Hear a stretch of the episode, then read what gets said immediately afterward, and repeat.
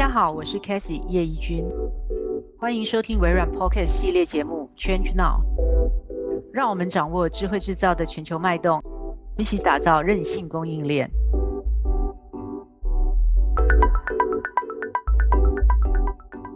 大家好，COVID-19 全球流行，它直接暴露出全球供应链潜伏已久的危机跟风险。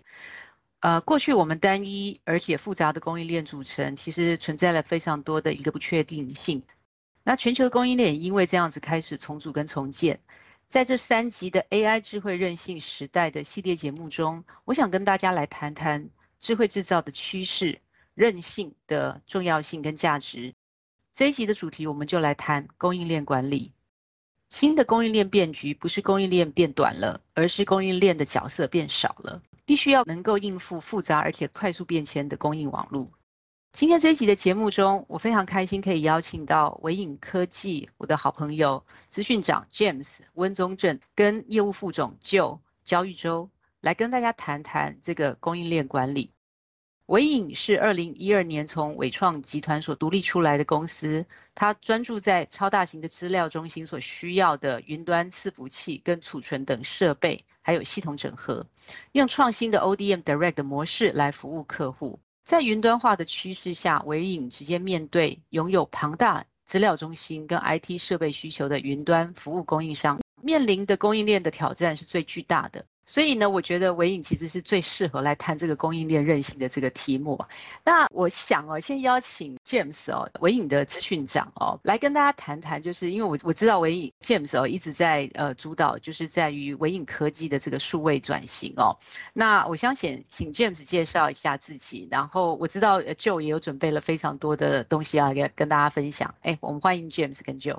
好，嗯、呃，谢谢 Cassie 的邀请。今天很高兴来节目当中啊，跟大家分享。那谈到微影的这个数位转型，还有呃，我们在讲到这个现在的供应链的这些状况，我想微影科技从呃出生的那一天就开始走向数位转型的这个这个道路了。那谈谈到这一点的话，我想先请啊我们业务副总就来先帮我们介绍微影科技。大家好，我是 Joe，很高兴今天来到节目里面哦。那我就来介绍一下我们公司。纬颖的主要产品呢，是供给超大型资料中心，也就是所谓 Hyperscale Data Center 专用的云端机柜设备哦。那我们在大型的机架里面组装了伺服器、存储、GPU 和网络交换机等不同功能的设备，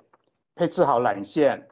安装了客户指定的软体之后呢，运送到客户的资料中心里，让客户收到设备以后，只要接上电，连接网络就可以上线使用。那跟传统的设备相比，哈，一般的企业其实也会设置企业机房。那他们在机房里也是集中设置了伺服器、存储、网络交换机这些设备，哈，来方便管理和维护。那我们所面对的超大型资料中心呢，是集合了数以万计的机器设备，装设在所谓专用的大型建筑里面，来提供服务给远端的客户。那我们面对这类型的业者。如同 Case 刚刚提到的，我们以创新的原厂直销，也就是所谓 ODN Direct 的模式，供应给这些云端服务业者，针对他们的应用所量身定制的产品。那我们微影当年的成立呢，其实缘起于市场上的两个变化哈，一个是云端运算的兴盛，另外一个是大型资料中心的兴起。在那个时候，兴盛的社群网站，哦，在累积了大量的用户之后。他们开始提供商业化服务，也就开始建立了他们自己维运的资料中心。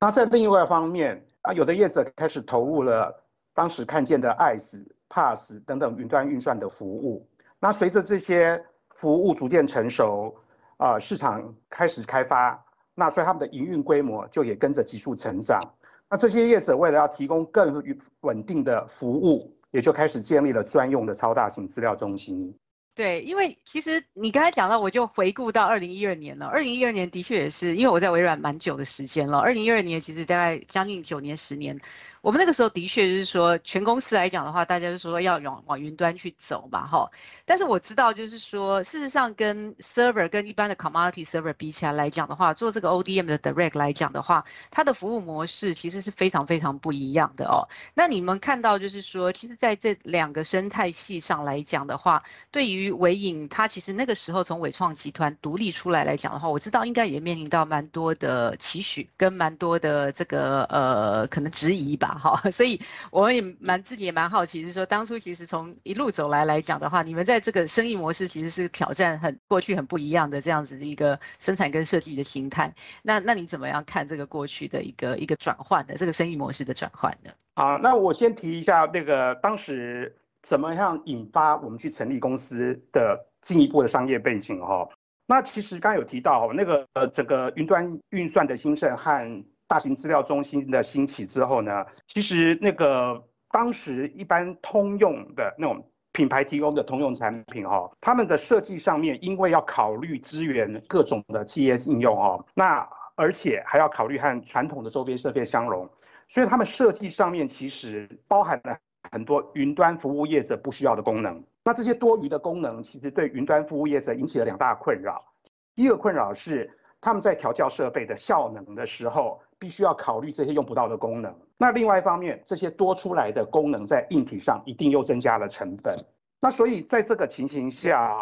那些云端服务业者，他们想要提升效能、降低成本，就开始建立自己的研究部门，企图要定义出他们符合的所谓云端运算服务应用的硬体规格。那在这个过程中间，他们同时又发现了，他们其实每年采购的量非常的庞大，已经达到了那个。定制产品的经济规模，嗯，所以他们就开始寻求说，那可不可以直接跟具备啊制设计和制造的完整能力的这种代工业者来洽询说，那我们可不可以帮他们提供专用的定制产品？那这是整个背景，说当时怎么会有这个商机的兴起？那当时其实不止伟创受到这样的咨询，但是伟创本身呢，考虑到当时身为一个专业的代工厂。必须要信守对品牌客户的承诺，不和客户竞争，所以呢，就决定了成立独立的公司唯影来投入这样的市场。OK，了解。其实后来也知道说，一开始的确也只是说从伺服器，那因为呃高度的克制化，而且其实当云端的整个事业往上去提升以后，其实我知道像微软自己也是一个 cloud provider 啦，那所以我们后来发现说，呃那个需求越来越大，那我们当然对于这个微影的需求，呃跟我们想要。呃，跟文颖一起合作的那个深度也更大了。那我知道到后来，其实你们也参与了像是机柜的这样子的一个验证哦。那这边要不要跟大家多分享一下，说你怎么样？呃，从原来其实只是在伺服器的这个 SI，然后到这个呃整合机柜哦，呃越形复杂。那你们这边的布局是怎么样去思考的呢？一开始也没有那么多复杂的思考哦。那其实就如同 Case Casey 刚刚提到哈、哦。其实，在一步步过程中间，我们一开始成立独立公司，其实也是在云端整个云端的产业兴起中间寻找新商机。那所以，我们处理的称期呢，其实我们各种新商机、新模式，我们都有去尝试哈。在开发客户啊、争取订单的过程中间，就一个巧合，切入了存储的单机和设计的制造哈。那提供给其中一个很大型的资料中心，那我们就因此切入了这个供那个供应链。那在提供所谓单机的设计制造的服务的过程中间呢，因为客户的期望，我们就参与了客户他在整合机柜的验证工作哈。可是中间呢，因为我们参与了验证，我们对机柜就有更深的认识，所以我们也因此呢，就建立了整机柜系统整合还有全球交付的整个布局和能力。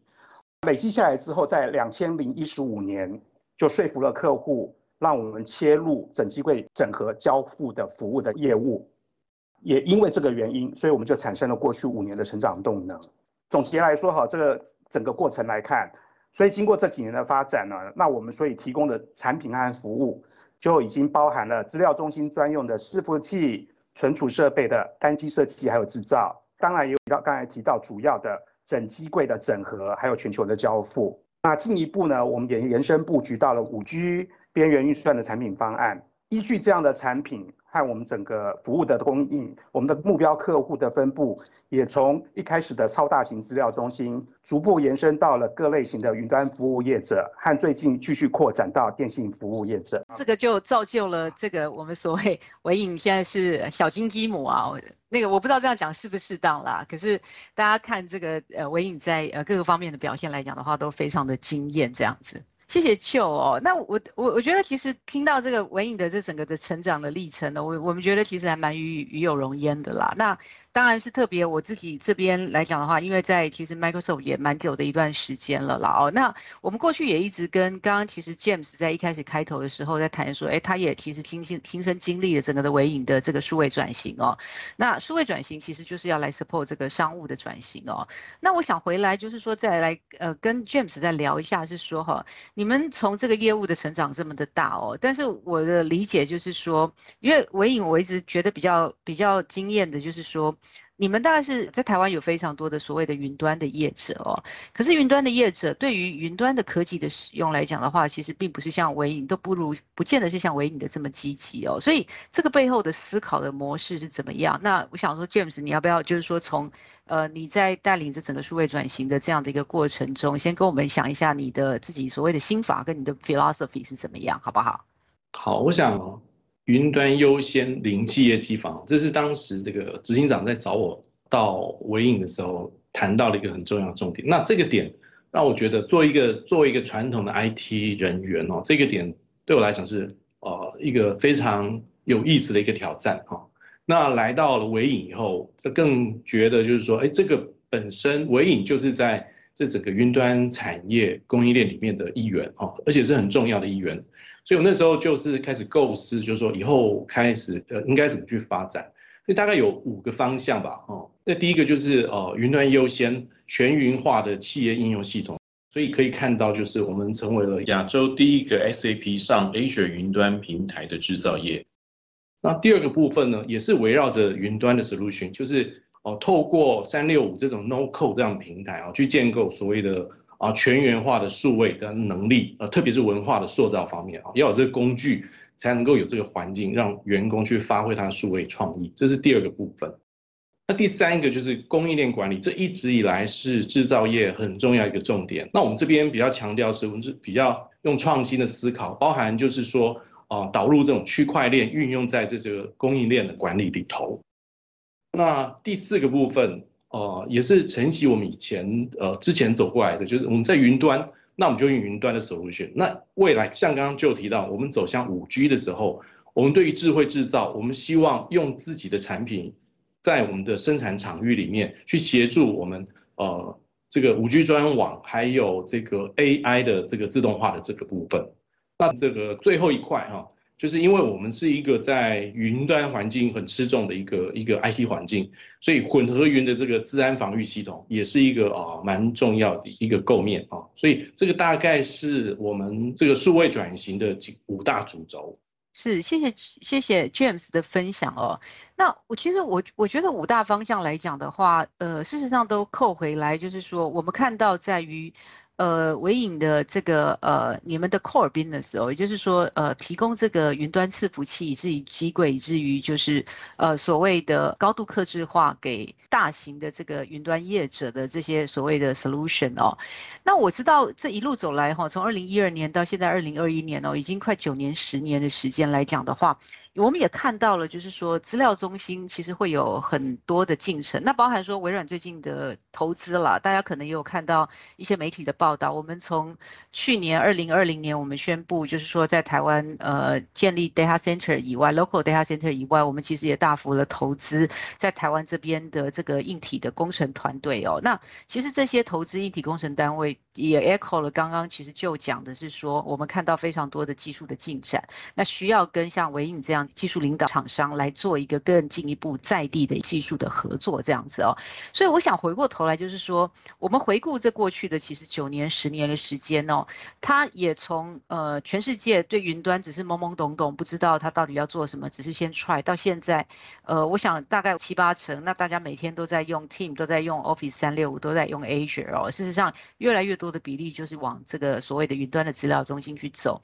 那在这样子期间来讲的话，呃，就我想让你，请你谈谈，就是说纬颖的观察，然后你们看到这个资料中心的一个技术的一个发展历程，可不可以跟大家分享一下，在这过程中你们有什么比较重要的一个突破点？那可以方便跟大家来做一个讨论跟分享的呢？好，那个在说明这个问题之前，我先打个广告哈。那这个广告其实也用来说明一下我们的整个我们的整个呃目标的达成的状况，还有我们到底是不是有足以一个好的资格回答 case 刚刚的问题哈。哦，我们现在其实我们唯影在全球的整机柜整合这个营运规模哈，已经达到每一季一万个机柜的规模哈。那我们交货到全球超过三百个以上的资料中心。那从出货量来看哈，我们已经是全球前四大的云端 IT 基础设施的供应商了。那在这个背景下，我们就再说明一下，那我们整个过程中间，我们突破了些什么，学会了些什么哈。稍早有提到哈，超大型的资料中心里面，其实就集合了数以万计的云端伺服器啦、存储啊、交换机等等复杂的机器设备一起运作哈。那所以他们在跟传统企业的机房在使用管理、在维护上面的考量就有所不同，他们就定义了专门的架构和规格。我们从产品的设研发还有制造上面，都要满足这些资料中心，他们因为这些服务应用维护考量所定义出来的规范。那举一个最常见的例子哈，这个比较大家比较清楚的哈，资料中心他们因为它的使用的客户不是单一的，不同于企业，它机房是自己使用。所以它必须要做很严密的安全保密的管制。那为了达到这个管制，他们第一个重要的项目就是厂商、供应商其实是不允许资料中心内的。那因为我们不能进去，所以我们就不能由我们来提供设备的维修和维护。这些维修就是由各个资料中心自己管制的特定人员来进行。所以他们为了要方便现场维护、更换零件啊，处理这些事情，各个业者就会定义。他们自己按照他们的资料中心的建筑方式、动线来规范他们的机柜要怎么规划。例如里面有影响，就是我配线的方向，然后零件要怎么样才能够方便抽换。那这些规范累积下来之后呢，我们就必必须要针对每一家业者他们的规范要很很熟悉，然后来调整我们的产品设计，这样子我们才能够符合他们的要求，产品也会才能够被他们采用。那这是硬体规格上面，在硬体规格之外哈。我们在产品设计上面，还有验证上面，就要要要求到很高的可靠度和稳定性哈。那跟通用型设备的供应商相比哈，他们其实有时候会遇到一些在特定使用情形下才会发生的错误。在这种情形下，他们就会分析它是不是属于罕见应用。为什么它是看罕见应用哈？那既然它是在特定情形下才会发生，那他们就会想说。它可不可以把它当做所谓 corner case 边角案例？那如果影响的商机不大，所以他们可能会决定不要投入资源去下解决方案。它可是，在我们面对的超大型资料中心的使用环境里面，它是以大量相同的设备执行类似的应用，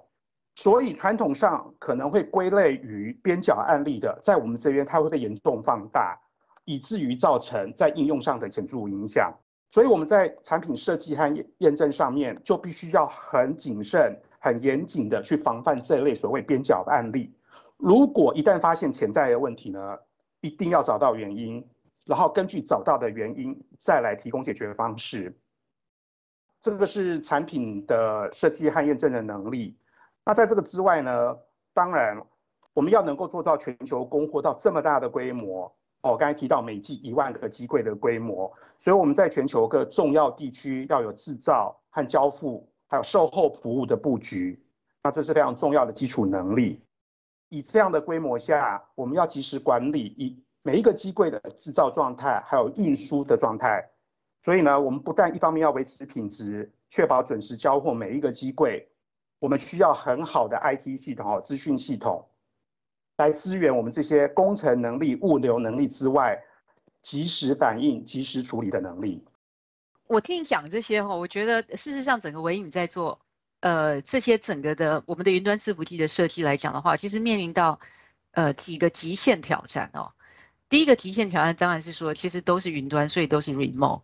那 remote 以外呢，事实上你们也不能被进入到，呃，不能进入到机房去做维修哦。那所以呢，其实高度的标准化，可是也有办法去做到这个所谓的 remote 的这个监控跟管理来讲的话，那我我猜想就是要跟这个所谓的 cloud provider 有一个呃非常好的这样子的一个呃品质控管的这样子的一个机制在那个地方哈，所以我想这个也是验证，就是说我们其实在最近的一些合作上面来讲的话，都是在。呃，讨论强化说怎么样去加强在这个所谓的呃所谓的呃这个 service level 的这样的一个提升了哈。那另外你刚刚也提到说，因为我知道最近 Covid nineteen 哦，也让其实整个维影的。呃，整个业绩或者是整个变得非常的忙碌了哈，因为你刚刚也提到说，因为你们做的是全球生意嘛哈，云端机房当然是全球都有，所以再加上说你现在事实上在机柜的系统整合能力来讲的话，设计 maybe 是在台湾，但是你最后的其实到云端呃到云端中心来讲的话是在全世界哦，所以在这边怎么样再加上物流的管理来讲的话，那这听起来都是一个高度的分散性的这样的一个操作哈，那。其实这个部分，我想其实在在都需要这个资讯哦，就是 IT 的的这样的 support，所以我想拉回来给 James，就是说你从呃这个产品的设计，然后到测试，然后到其实上来到呃到这个制造，然后到呃出货到全球去，然后去做这些呃安装、验证、测试等等的话，呃在于呃。James，你的这个团队来讲的话，其实你们这边会呃需要怎么样来配合？那有没有一些实际的作为呢？好，我想呃透过那个就刚刚前面讲到的这些啊，那呃 IT 的部分，我从两个角度来来分享好了。那第一个部分应该是制造的优化，这有关于关乎于就是我们 ODM Direct 的出货模式。那第二个部分就是。谈到了这个全球的运营，它的弹性该怎么去去呃 fulfill 啊？那首先就是制造优化方面，像刚刚我们就知道，就 ODM Direct 它的整个呃出货的一个模式，它是整机柜的出货模式，所以我们从制程上面啊，制程管理上面，整机柜的系统整合这一段的制程，我们称为 SI 的这个制程，它是最为核心的哦。那在我们整个生产过程当中，每一个站点的组装品质是很重要，没错。但是在 SI 的这个制程，最关键的就是组装完毕以后，整柜产品的测试，我们简称产测好了哦。那我们在这边对产测系统做了大幅度的一个调整哦。啊，本来传统就是做 server 的话，就是产测的时候就是关注在单一的一个组装好的一个 server。那现在呢，我们要以整个机柜为整个机柜的设备当做一个测试对象，所以要知道，就是说一个机柜里面，它包含了几十台的伺服器、储存装置啊、网络交换器啊、电源等等的，所以它测试的项目就会包含机柜中所有 server 的功能，再加上整柜 server 的呃整柜设备的这个耗电、网络频宽啊，还有各个设备在机柜中。这个位置摆放的正确性等等，这些都是整合性的考量，都跟过去传统的出产这个单一一个 server 的这个产测是不一样的。那而且每一段这个产测，每一个机柜它跑完完整的一个产测，动辄都是要二十几个小时、三十几个小时，所以这个产测效率也会影响到我们出货的效率。所以这一段的流程里面最需要的资源，就是包含了传统的产产测程式，还有包含程序控制。整个测试的网络架构、测试结果的储存、分析等等哦，这些我们称之为 testing framework。这整个大的 framework 必须要做一个大幅的优化，所以我想这是第一步哦。那进一步呢？这样子，我想打岔一下哈，你刚刚讲的，因为刚刚 Joe 之前也讲到 corner case 啊，所以做这么多的这个测试的系统的架构哦，这么完整的这个测试架构，是不是都是要比较希望去避免这个所谓的 corner case 呢？啊，当然是。所以这个产测产测跑下来这个资料是相当的一个庞大，这个后面我会提到，就是说，呃，我们怎么样利用这些资料来来做这个啊，我们未来的品质的优化啊。是。就我想说，接续前面讲，就是啊，产测这边它所推动它所带来的一个呃涟漪效应，因为在工厂的这个生产作业的核心，它就是 MES 系统啊，制造管制系统。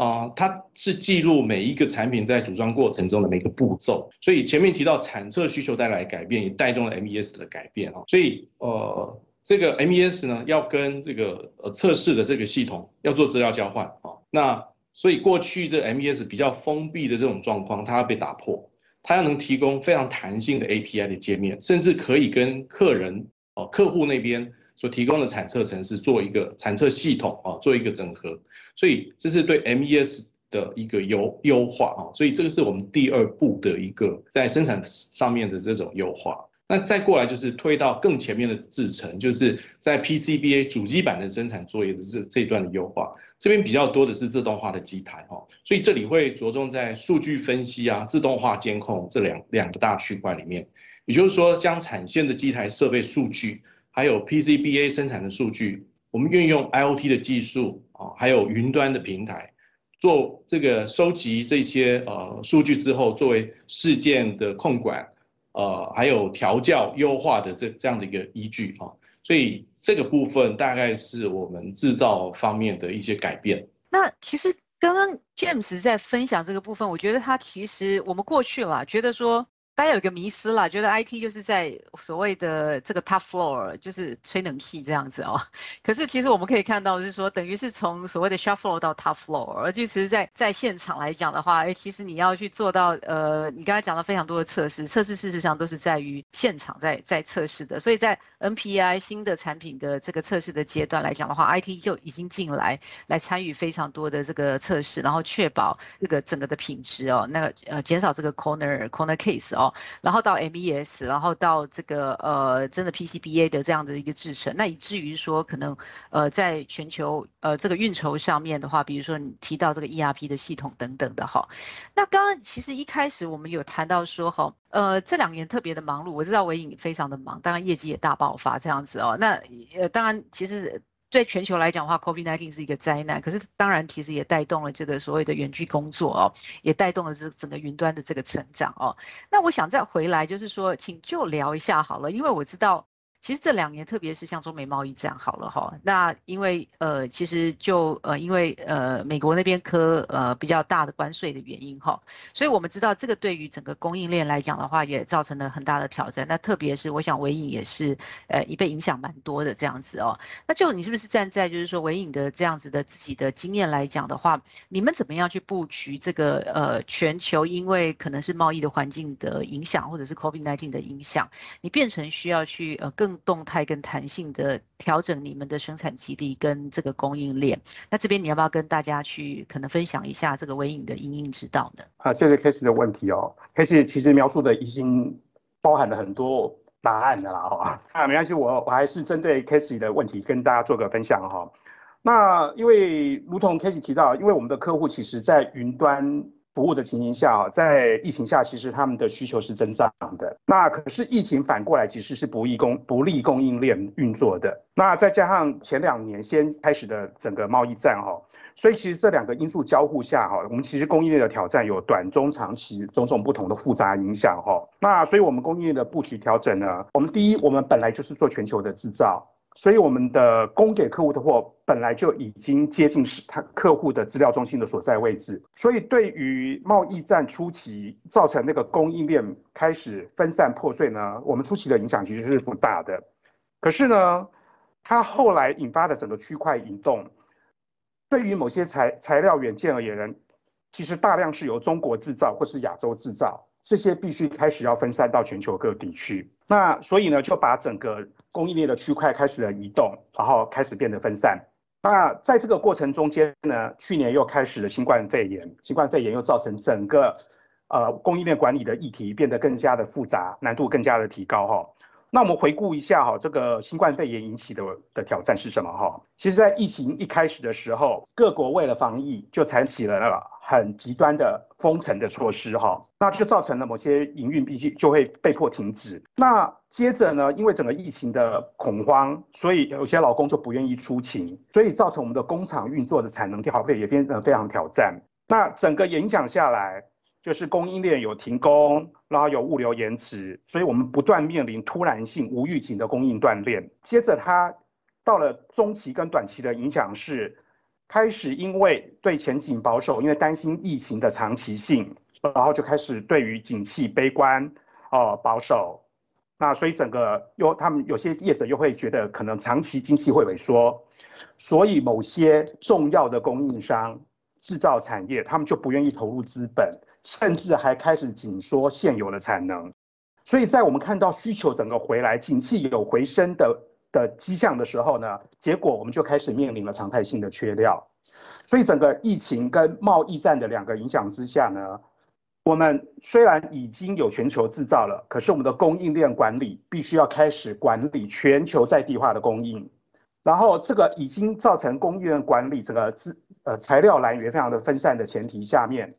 同时我们又要其其实要常常处理突然性的断链，所以我们还要能够很弹性的调度全球的库存，让整个全球的供货和我们的营业额达到一个最佳化。那这样描述完就就大家可以理解，所以我们对整个 IT 系统的仰赖度是非常高的。哎，谢谢 Joe 哈，那也。抛出了一个题目出来，就是说，其实在这整个无论是从中美贸易战，或者是这个 COVID-19 哦，我我觉得综合起来就碰到两个大挑战啦，一个是人的挑战，大家如果封城就不能去上班，然后当然过去其实很依赖，就说，哎，到处去呃差旅哦，用用差出差的方式去做远端的协助，看起来就不太能够做了吧哈。然后另外一个其实就有点出了更严重的问题哦，缺料，因为大家其实预期性的恐慌这样子哦，所以调度更困难。哦，那这边针对其实这两个问题来讲的话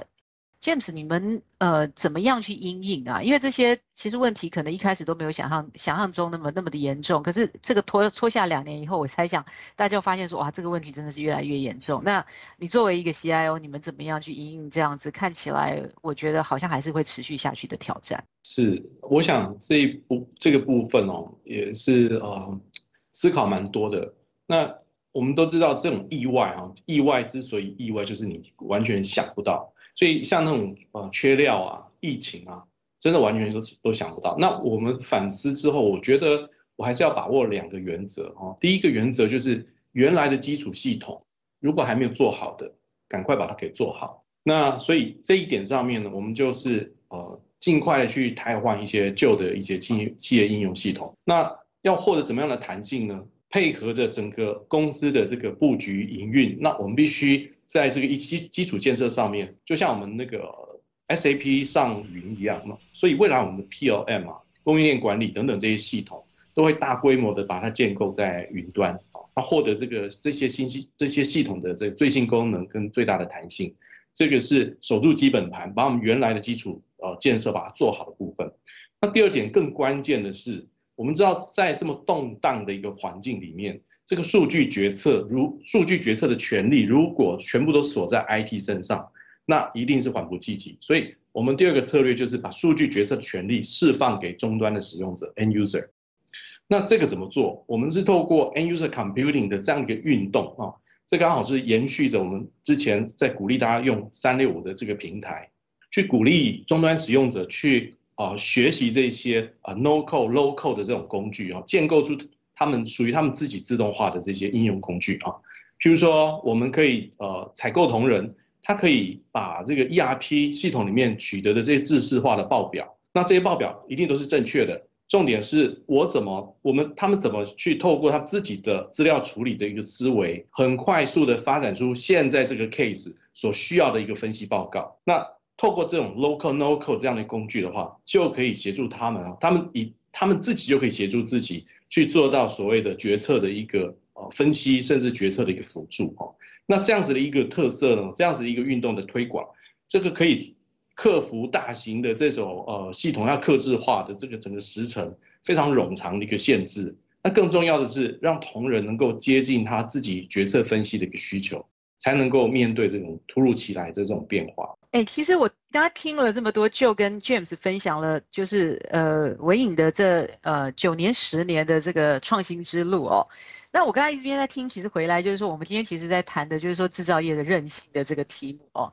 那我整理了一下，我就发现说，哈，这个呃一路看这个纬颖从呃从伟创分出来，然后。大家现在觉得，哎，它是小金鸡母哦。我在想说，小金鸡母是说，哎，虽然公司的规模或者是人数其实不是那么的多，不像说，哎，其他的传统的这个电子制造业，感觉是以这个上万人这样的一个取胜，可是创造出来的产值却是非常的高的。然后做的生意，刚刚就也在讲说，已经是全球前四大的这个云端的这个呃供应商了哈。那呃就是呃 server 的这个供应商哦。那另外其实做的这个呃全球的生意跟布局也是非常的大的哦。那那当然创造出来。的毛利来讲的话，或者是整个的呃 capital，或者是整个的 margin 来讲的话，也是我想也是非常的呃惊人的哦。那所以我大概整理了一下哈，就是说在于这个韧性来讲的话，我们看到说纬颖其实非常非常的弹性，非常有韧性的在几个部分。第一个是生意模式哦，从过去我们讲说其实都是定制呃这 commodity 的这样子的一般的呃标准化的伺服器，到这个高度的这个 direct 跟客制化，那甚至延伸到机柜，然后在研发上面来讲的话，也是一路的这个增长哦。那呃另外来讲的话，怎么样去赋能员工，然后怎么样是因应这样子的一个时代跟这个产业的变化呢，然后用这个资讯哦，用这个 IT 呢，然后来赋能员工，然后让整个的企业的 operation 变得更加弹性哦。所以这个一路走来，我觉得其实真的呃，我们也从纬颖的身上学到了非常的多哈，就是呃台湾的我们这些高科技的呃制造业的一个韧性跟它的一个持续的创新力哈。那我想最后还有一点点时间哦，是请 Joe 跟 James 分别就是就于你们刚刚其实谈的东西，比如说在于生意的模式的转变，在研发上面。还有就是在于怎么样用资讯赋能来讲的话，你们看到说纬颖接下来的发展跟你们的期许，那会是什么这样子？我先就那个整个 James 刚才提到哦，N user Computing 的部分，我来谈到说，其实这个推动下面对呃员工的影响哈。那身为营业单位哈，我们其实常常会因为整个，例如刚才提到的供应链的变化，我们其实常常需要一些以前。在大型系统里面不需没有存在的分析方式或报表，那有了现在 End User Computing 这样的方式哈，那 IT 开放的界面支援 Office 三六五和 Power BI 这种这些功能哈，所以我们常可以针对呃所需要的资料、所需要的分析方式，我们就可以很弹性的处理。那我认为这个其实对长期我们的整个营运弹性、决策品质都会有非常大的帮助。是 OK。所以你希望是说，可以 IT 可以更加赋能这个 end user，特别是在决策上面这样子哦，不用等，自己就可以去考报表，自己就可以 run AI，这个是你的期许这样子。是我希望那个整个公司的风气能够朝向执行长和资讯长定的这个目标。然后大家都能够很蓬勃的找出更好的用法。OK，所以这个应该是这个是呃功课交给 James。那我想 James 应该是非常胸有成竹啦。我今天我知道你们已经在进行中了，这样子。那我想这边我补充一点，就是推动 End User Computing，还有前面我刚刚提到的几个主要的大型的企业应用系统，它上云之外，我想数据这一块是非常重要的一个点。就是像我刚刚提到，就是我们在这么多的哦，系统里面产生了大量的数据，包含 ERP 的，包含的 MES，包含测试等等这些数据，它其实是含着我们对品质管理的一个意涵。所以，我们未来的方向其实还要在呃资料的运用上面做不断的优化。我们现在最近在也是跟微软合作了，建立了一个呃在 Azure 上面一个数位中台。那我们持续的在这这上面去耕耘。就希望就是说，在 AI 时代来临的时候，我们先把 IA 弄好，就是呃 Information Architecture 把它给弄好。那这个部分，我想会在我们刚提到的这 End User Computing 这上头能够如虎添翼哦，朝向就是未来呃这个业务的这个加倍成长或者怎么样。呃的一个发展，我想都比较站在一个呃有利的一个基础上面。对，也就是说，让每个人都可以是每个人都可以是资料专家，他可以不用是资料工程师、科学家，他也可以去活化这些。呃，资讯带来的这样子的一个商务的一个效益哦。好，那今天非常谢谢那个 Joe 跟 James 哦，可以来到我们的 Podcast 哦，然后跟我们的听众来分享，就是微影怎么样一路走来在，在呃在研发、在生意模式、在于 IT、在于怎么样赋能员工做到所谓的 End Computing 哦，End User Computing 上面来讲的话，持续的努力。好，那谢谢两位，那我们今天收获非常的多，谢谢大家。好，谢谢 Casey，谢谢 Casey。